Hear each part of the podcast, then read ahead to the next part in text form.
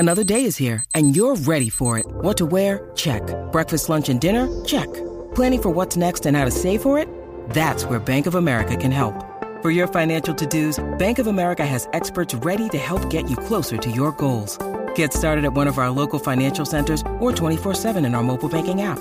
Find a location near you at bankofamerica.com/talktous. What would you like the power to do? Mobile banking requires downloading the app and is only available for select devices. Message and data rates may apply. Bank of America N.A. member FDIC.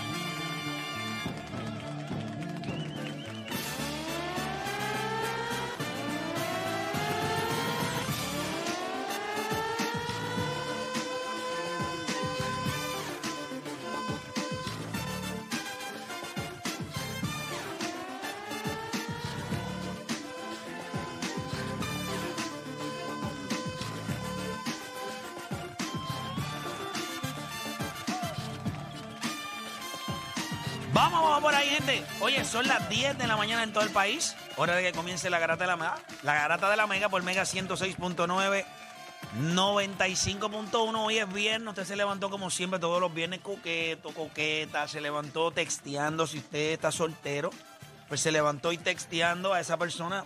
O sea que los viernes usted tiene que buscar la manera de separar su pedazo de carne temprano. Porque todo el mundo está en la calle haciendo exactamente lo mismo. Si usted tira temprano...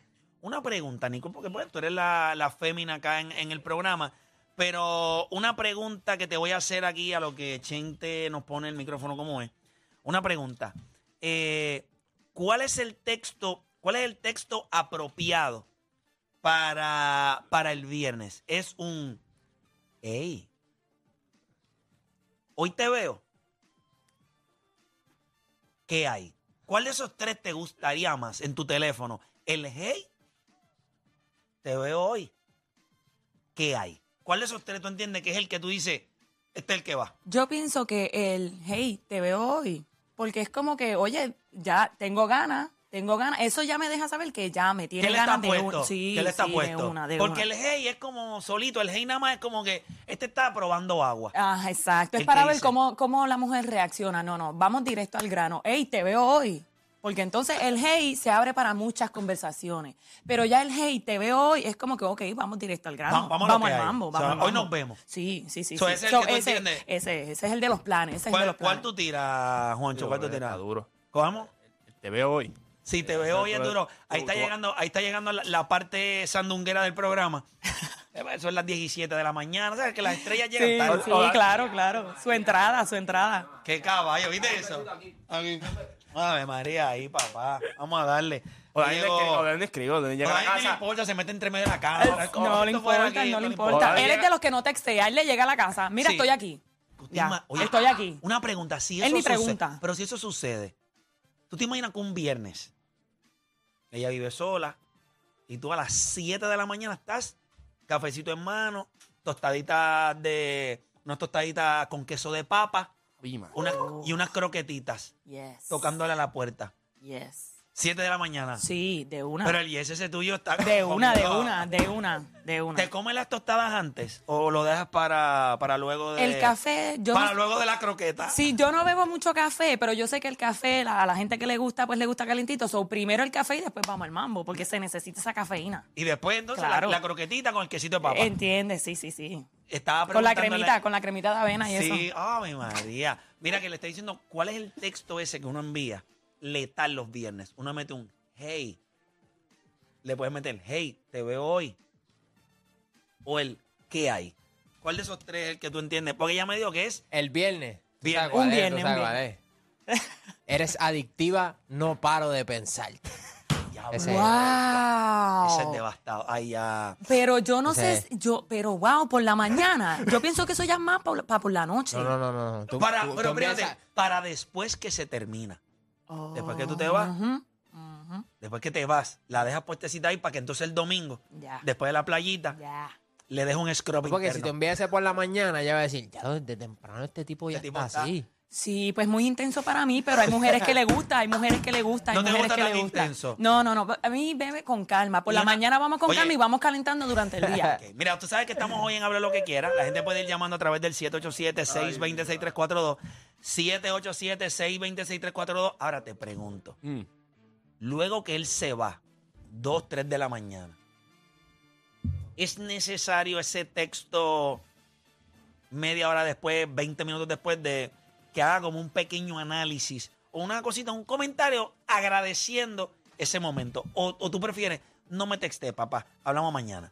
Todo depende de la situación, pero si es algo rapidito, ni me texté, no me texté. Sí. O sea, eso ya acabamos y ya hablamos lo que teníamos que hablar y bye. Bye. Sí, pero si es una cosita un poquito más especial. Pero si hay un poquito más de interés, no necesariamente agradeciéndome, porque yo sé que yo hice un buen trabajo, así que no me lo tienes que agradecer. Pero María, sí decirme como que, mira, ya te extraño. Pero ya te extraño, eso sí. Mira, sigo pensando en ti. Esos mensajitos sí. No me voy a bañar para olerte. Wow. Pero nada, gente, comenzaron las 2 horas más entretenidas de su día. 787-620-6342. Usted no cambie de emisora porque la garata de la mega comienza ahora. Tu enfermedad por el deporte no tiene síntomas, mucho menos vacuna.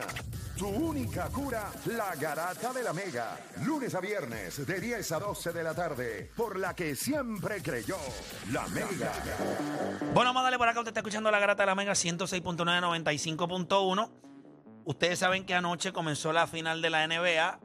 Denver dio adelante. Nicolas Jokic otro triple doble. Se convierte junto con Jason Kidd en hacer su debut en unas finales de la NBA. Y abrir con un triple doble.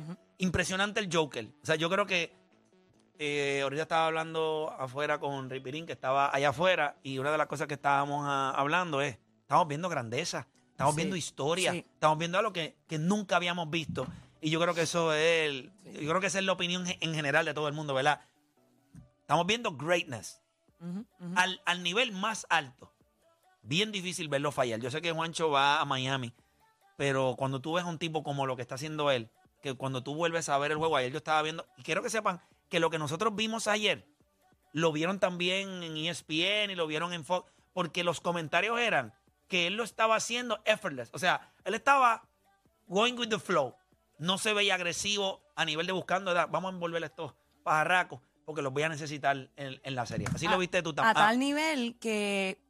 los Miami Heat no penetraron, siempre estaban tirando de afuera, no se atrevían a meterse debajo del palo con él, y no fueron ni al tiro libre ayer. Miami Heat dos veces nada más. Eso va a cambiar, eso debe cambiar.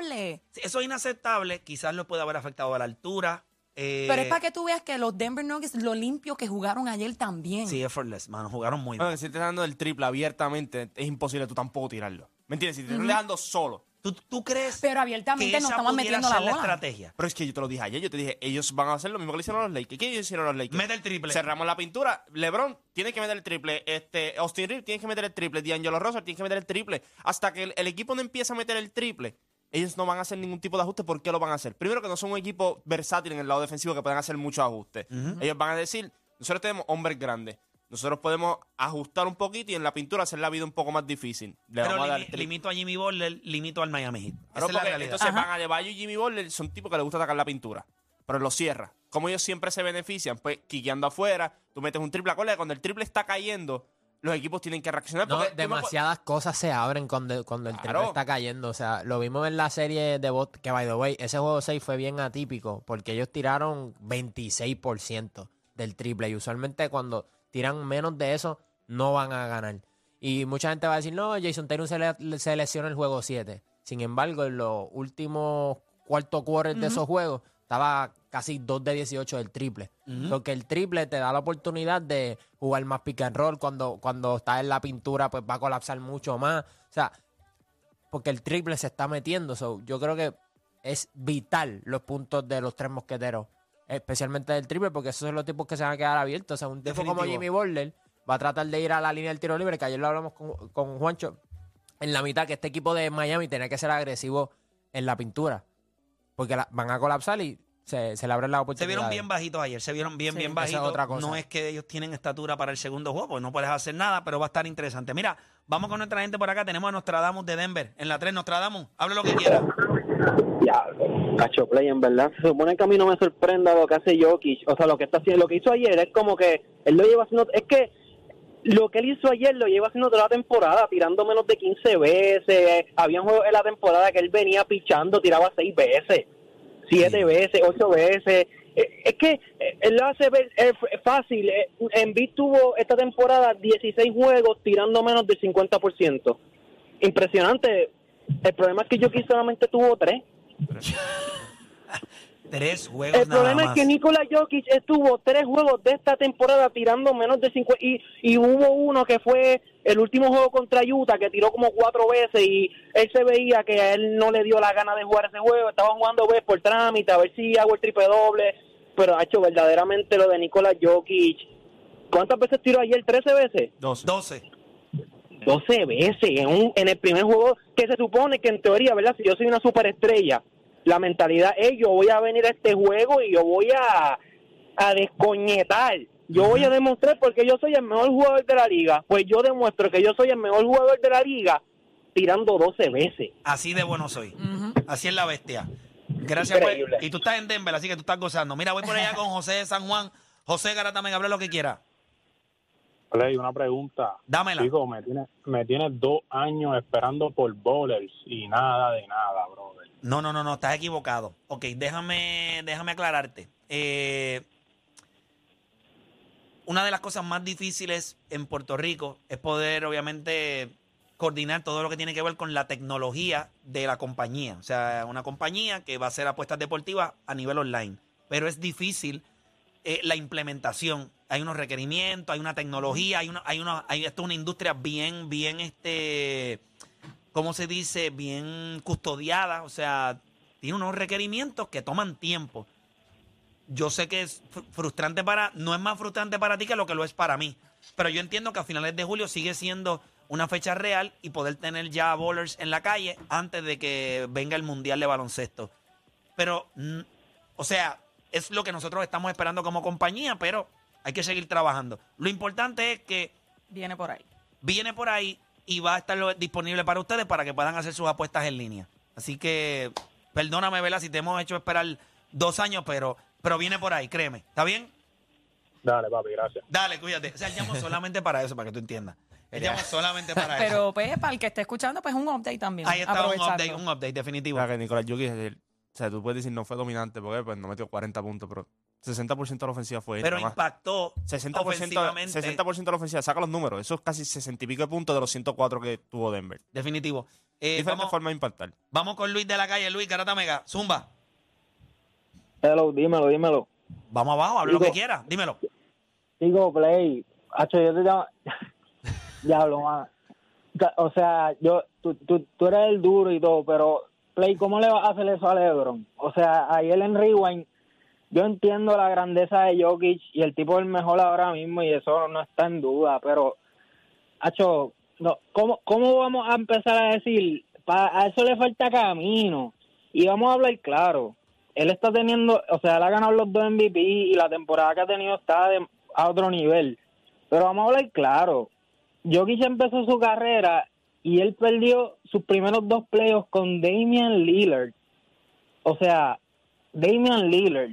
Y LeBron a esa edad estaba llevando a su equipo a finales sin nadie. Lo que pasa es que son dos cosas. Ok, recuerda algo. Yo no voy a cometer, y te voy a pedir a ti que no hagas lo mismo. No vamos a cometer el mismo error que cometemos con LeBron, lo vamos a cometer con Jokic.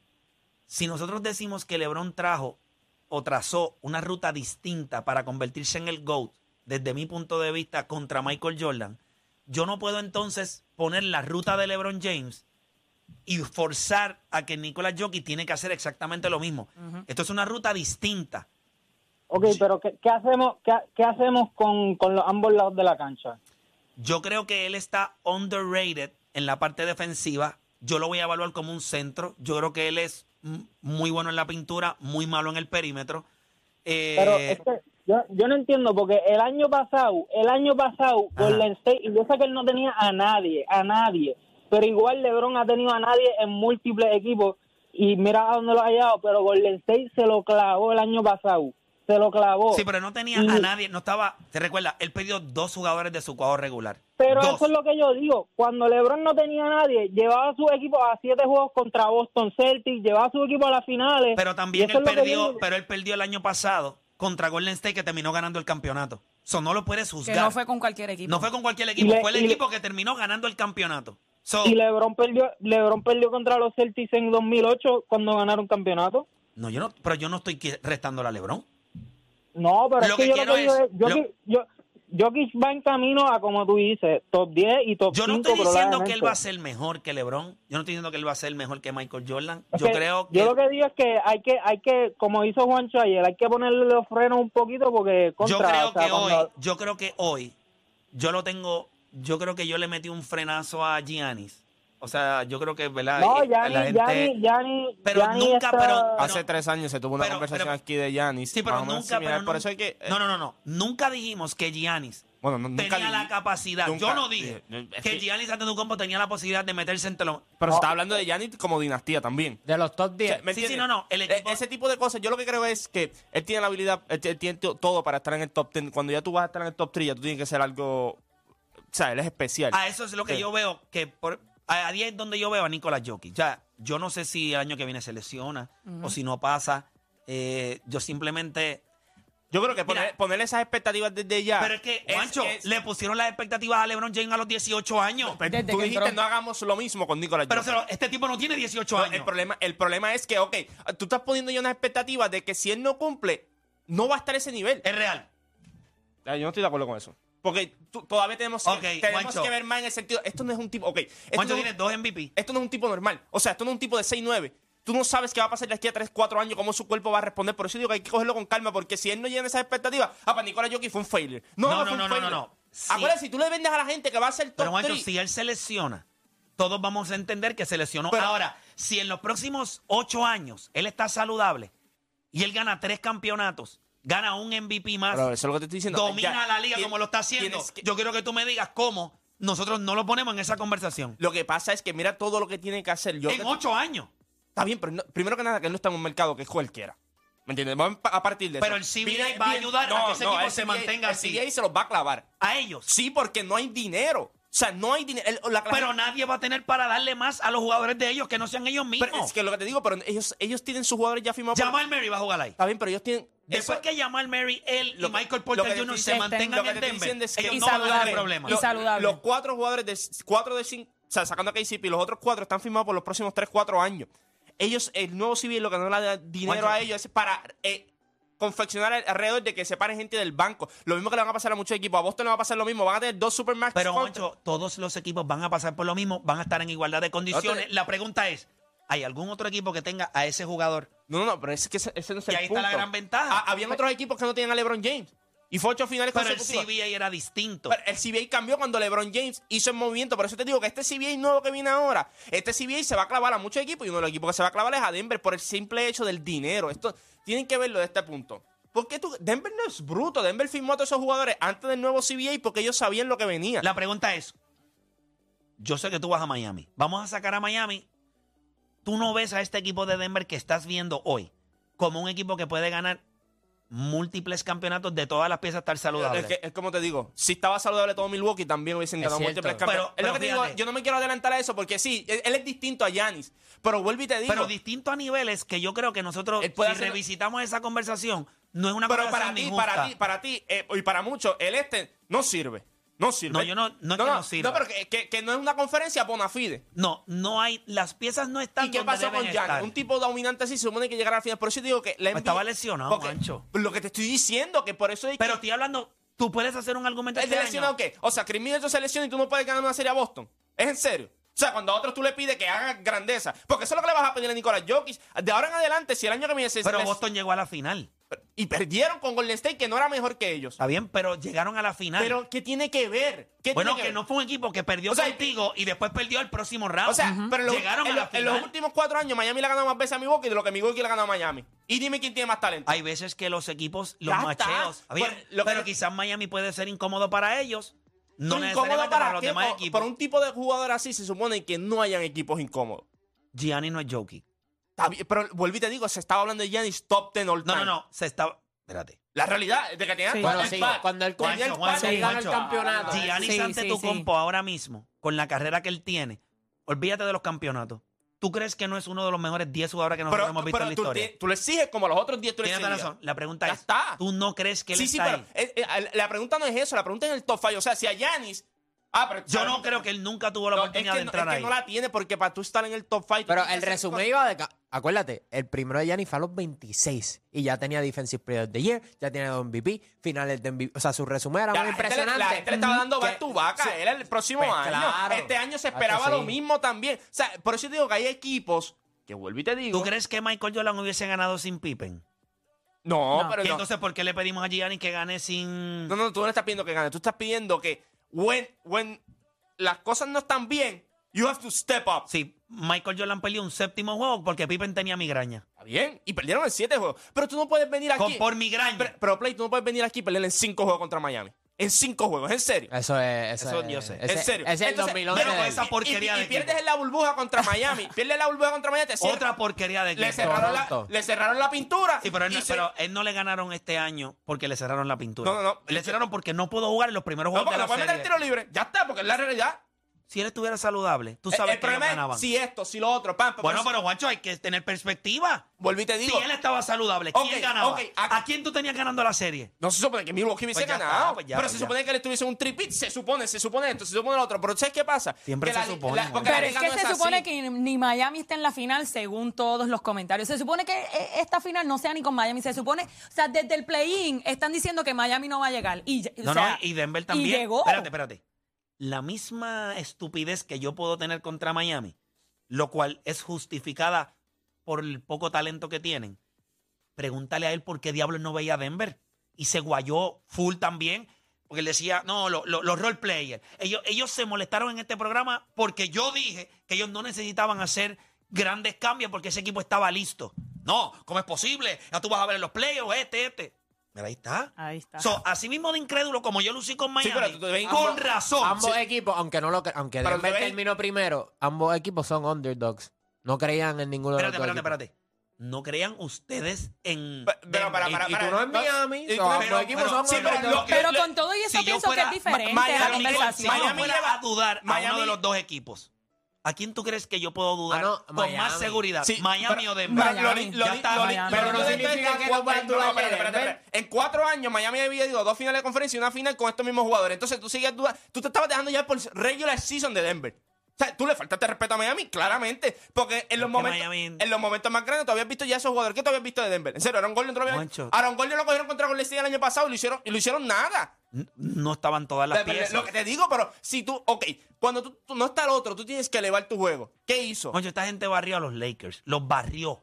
¿Está bien? 4-0. Y esta gente le dio 4-1 a Milwaukee. ¿Qué es lo que estamos hablando aquí? Con Giannis. También tenías a Milwaukee ganando como quiera. Pues si tú dijiste que había un equipo que le podía ganar a los Lakers. El único. No, sí hay uno. Ahora mismo, el único equipo que tenía posibilidad de los Lakers, nadie más tiene break. Todo lo demás va a ir allí a hacer el ridículo. Pero nadie más tiene break. Eran claros favoritos. ¿Contra quién? Contra ninguno de la liga. O sea... Tú veías al equipo de Denver y tú decías, hay un par de equipos que se lo pueden ganar. Antes de comenzar a los playoffs. Perfecto. Pero si yo voy a hacer una predicción sobre uno de esos dos equipos, cuál se podía quedar en el camino, era más justificado pensar que Miami se quedaba claro. a Denver. Ahora, ustedes han visto la manera en la que está jugando este equipo de Denver. Todos están Michael Porter. Uh-huh. Yo te voy a decir, es más, yo voy a hacer, ok, yo no voy a contar con Michael Porter Jr. O sea, yo creo que él puede tener años buenos y malos en este run del equipo. Si Jamal Murray está saludable y Nicolas Jokic está saludable, estamos hablando del 1-2 punch, Poingal y superestrella. En la liga, nadie tiene break. Desde mi punto de vista, si Jamal Murray es este jugador que puede, a nivel ofensivo, maximizar todas sus habilidades al lado de Nicolas Jokic, y Nicolas Jokic va a dominar a nivel ofensivo en los tres niveles, nadie tiene break.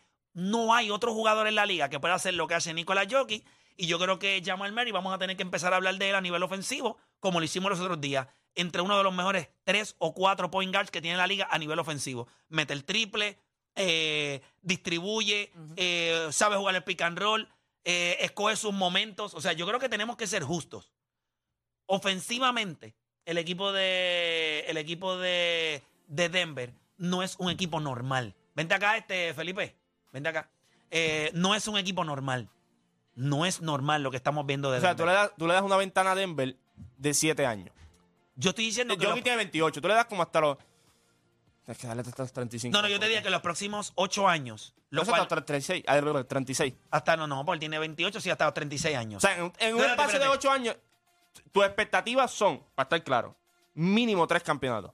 Contando este año. O sea, 2 campeonatos más. Sí. Y un MVP más. Yo no creo que el MVP se lo vayan a dar otra vez. Tú sabes cómo está la liga funciona. Mira, yo les voy a decir esto. Social media, que no estaba tan apretada o no impactaba tanto. Todas las personas, tú viste a Mark Jackson pidiéndole perdón. El año que viene se lo van a dar.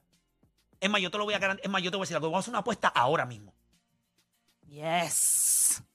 $1,000 a cada uno de ustedes. Se lo gana Giannis. Si el año que viene Nicolas Jokic no es el MVP, se lo gana $1,000 a cada uno. No sé quién se los va a pagar, pero yo pongo $1,000. Yo creo que se lo gana Giannis. Escucha esto. La liga entera siente vergüenza. Cuando este tipo gana el campeonato, no te creas que él no lo va a decir. Él lo va a decir. A él le han faltado el respeto al nivel más estúpido. Bueno, el coach lo ha dejado saber. El año que viene, cuando este macho vuelva a hacer lo mismo, se lo van a entregar desde el día 1. No va a haber duda de que este caballero, y vuelvo y repito, cuando LeBron estaba, hubo jugadores que tuvieron temporadas que tú podías, vamos a dárselo aquí, y la gente odiaba tanto a LeBron que podía justificar, el social media decía, qué bueno que no se lo dieron a LeBron, vamos a vaquear a este. Nicolas Jokic tiene incrédulos, pero nadie lo odia. Todo el mundo reconoce su grandeza. En la opinión pública hoy dice, coño, ¿cómo no se lo diste a ese tipo? El año que viene, ese premio está escrito ya. Si él no se lesiona, si él juega 70 o 75 juegos, no hay manera de que este tipo el año que viene no se lo den, porque se lo va a merecer, porque se lo merece, y por arreglar la estupidez que hizo la liga este año. Recuerden, si no se lo daban a LeBron, se lo dieron a Derrick Rose. La opinión pública, LeBron tiene tantos haters que la gente se fue, es verdad, es Derrick Rose. Este tipo no tiene haters. El social media lo que está diciendo es, ¿cómo le pudiste haber hecho eso? Este tipo se lo merece. Eso son narrativas distintas. Sí, la presión pública. No hay manera de que él no se lo den el año que viene. Se lo va a merecer. Lleva 3 años teniendo temporada. Gente, solamente Will Chamberlain, LeBron James, Kareem Abdul-Jabbar. O sea, son temporadas de gente que tú dices... O sea, es verdad que ayer le metieron ahí a Jason Kidd al lado porque debutó en unos playoffs, en unas finales con un... Yo creo que en una ventana de 8 años, y lo que digo una ventana de 8 años es para que nos dé algo de longevidad. O sea, una carrera, porque él perdió los primeros 2 o 3 años porque él no llegó listo a la NBA. Pero en una ventana él debe ganar 1 o 2 MVP más, 3 campeonatos, All NBA Team, récord de triple dobles en una temporada. Yo creo que él lo va a hacer. Él va a promediar un triple doble en una temporada porque se quedó el año pasado corto y este año no lo quiso hacer. Y creo que cuando se acabe su carrera vamos a poder hacer un argumento, si condensamos los mejores 6 o 7 años de él, de posiblemente uno de los runs más históricos para un jugador de la liga. Así yo lo veo. No con longevidad, no a lo LeBron. Compacto, tipo Michael Jordan. Una carrera un poco más corta, pero llena de... Pero de gran impacto. Yo lo veo así. Tú no lo ves así. Tú no crees que él pueda lograrlo en una ventana de 8 años. No es él. Es que cuando ya hablamos de campeonato y todo, es el equipo. O sea, yo no tengo duda de lo que él vaya a hacer. O sea, yo siempre he dicho, él, en este equipo, sácalo a él. Él es la constante. Yo lo que digo es cómo va a funcionar. Yo tengo que ver también primero cómo va a funcionar el nuevo CBA también. O sea, lo vimos aquella vez. Después que Miami se formó, o sea, todas las cosas han cambiado. Tú has visto cómo funciona esto y la liga lo está haciendo por eso mismo. O sea, tú tienes dos jugadores ahora mismo en Boston que van a contar con 500 y pico de mil, casi 600 millones de pesos. So, Boston, ok.